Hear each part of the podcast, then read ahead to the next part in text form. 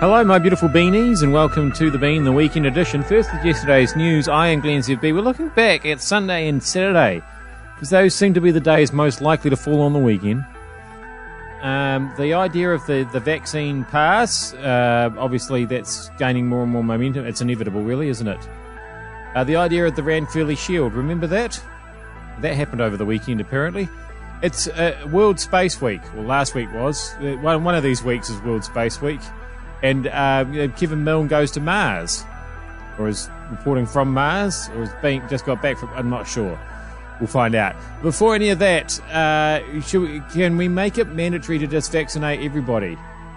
It's just, it's just compulsory. Can we do that? It seems the big issue that's going to be um, the government's going to have to address sooner rather than later is the issue of mandatory vaccinations. What is your take on what should happen?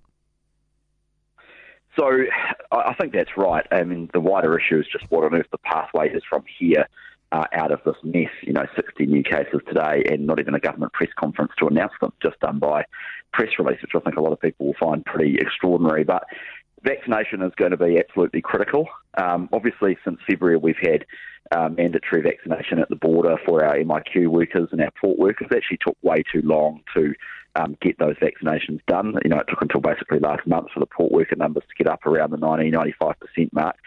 Uh, I think uh, what they're going to do tomorrow is probably announce that healthcare workers Um, who are involved in COVID nineteen work streams should have to be vaccinated. That's something we've called for as part of National's comprehensive COVID plan.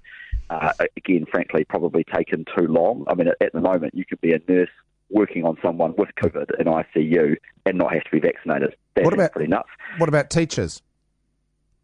Yeah, I suspect we'll, we'll see an announcement on that tomorrow as well, and that's going to be a bit more controversial and a bit more edgy. Oh, come on. When have you ever heard of teachers Uh, getting together and complaining about stuff? Uh, I certainly, I know of one teacher in particular who has reposted anti-vax propaganda on his social media feeds.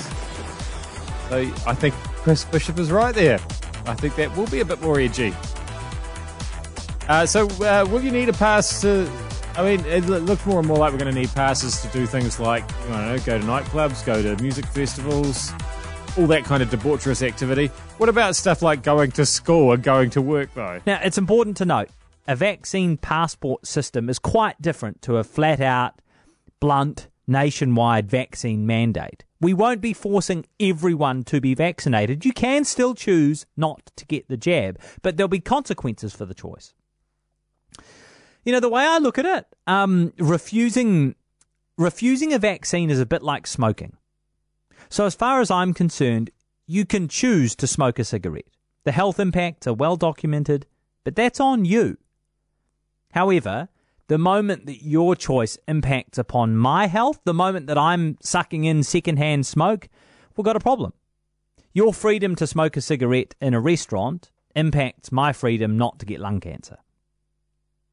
The primary reason someone should get vaccinated is because the science is clear.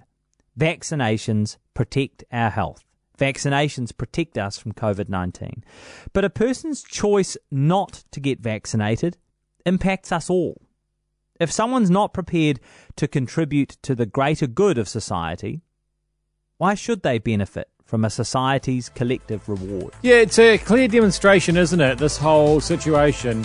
I mean, especially the events of the last few days, with some of the stuff that's been going on in Auckland, in Auckland and Northland, that there are just people who don't give a flying...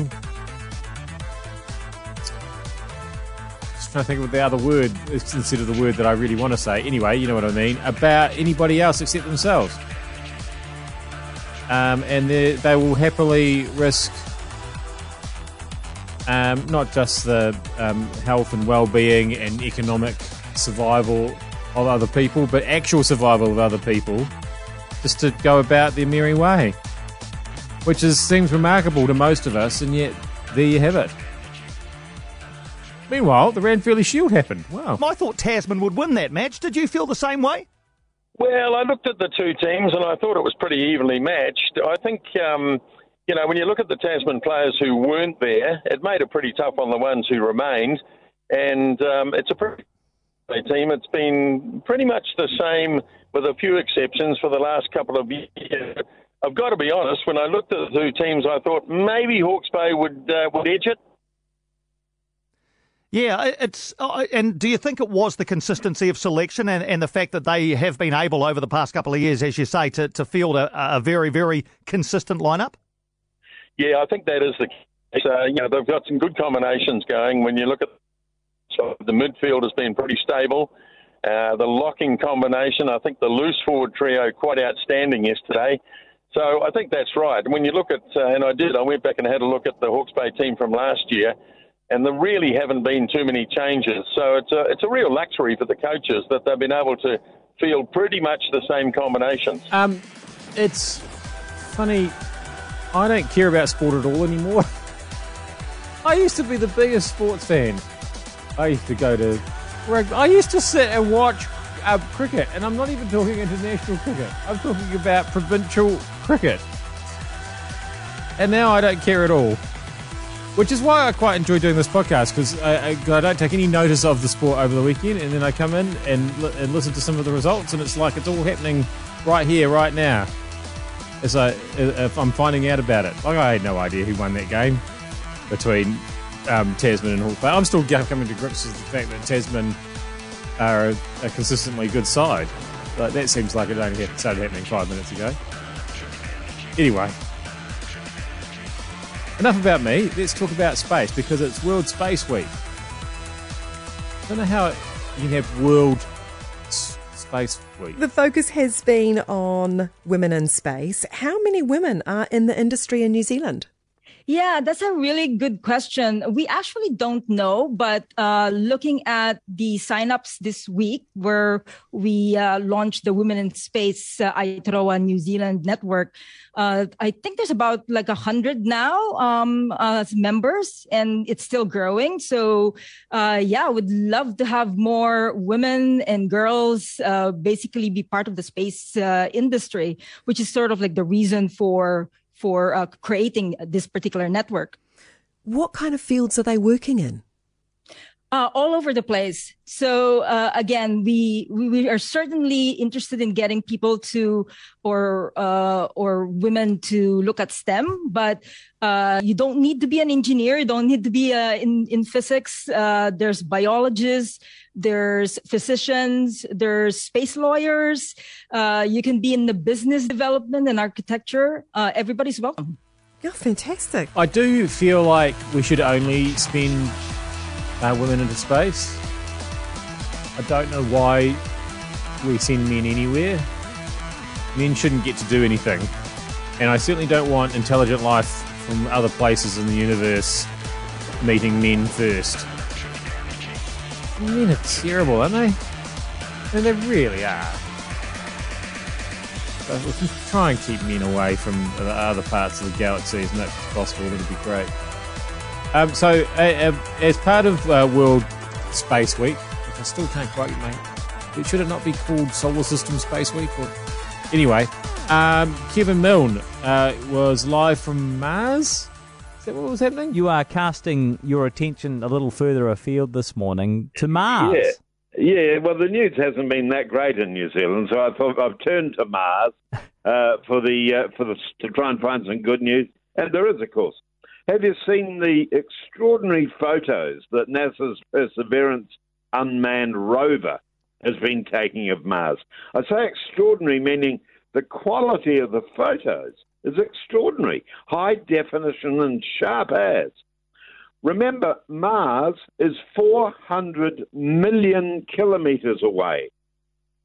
At twenty-one thousand miles an hour, it takes you nine months to get there.